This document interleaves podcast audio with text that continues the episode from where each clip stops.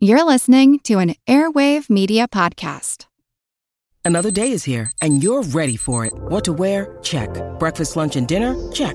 Planning for what's next and how to save for it? That's where Bank of America can help.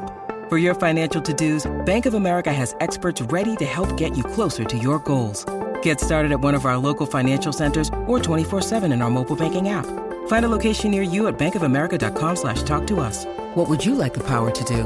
Mobile banking requires downloading the app and is only available for select devices. Message and data rates may apply. Bank of America and a member FDIC. Dragonflies are the ultimate flying insect carnivore, but the creatures who should fear them are primarily other insects, certainly not humans. I'm Jim Metzner, and this is the Pulse of the Planet. And all dragonflies feed exclusively on other small insects or other small creatures they either catch in flight or they sometimes pick off surfaces.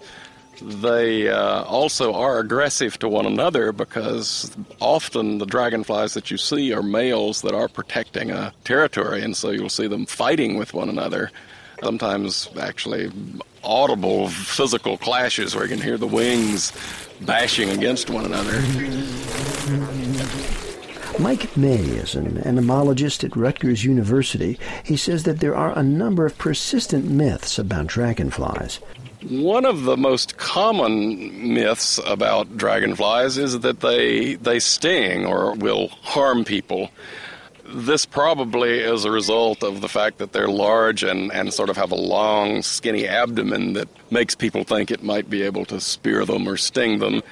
In point of fact, dragonflies are entirely harmless to humans. If anything, they're probably helpful because they do eat other insects, including mosquitoes.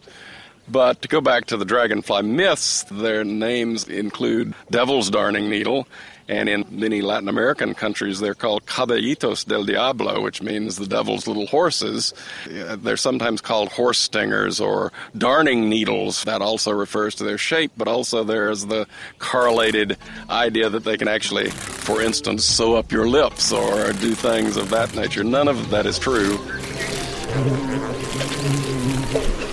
Pulse of the Planet is made possible by the National Science Foundation. I'm Jim Metzner.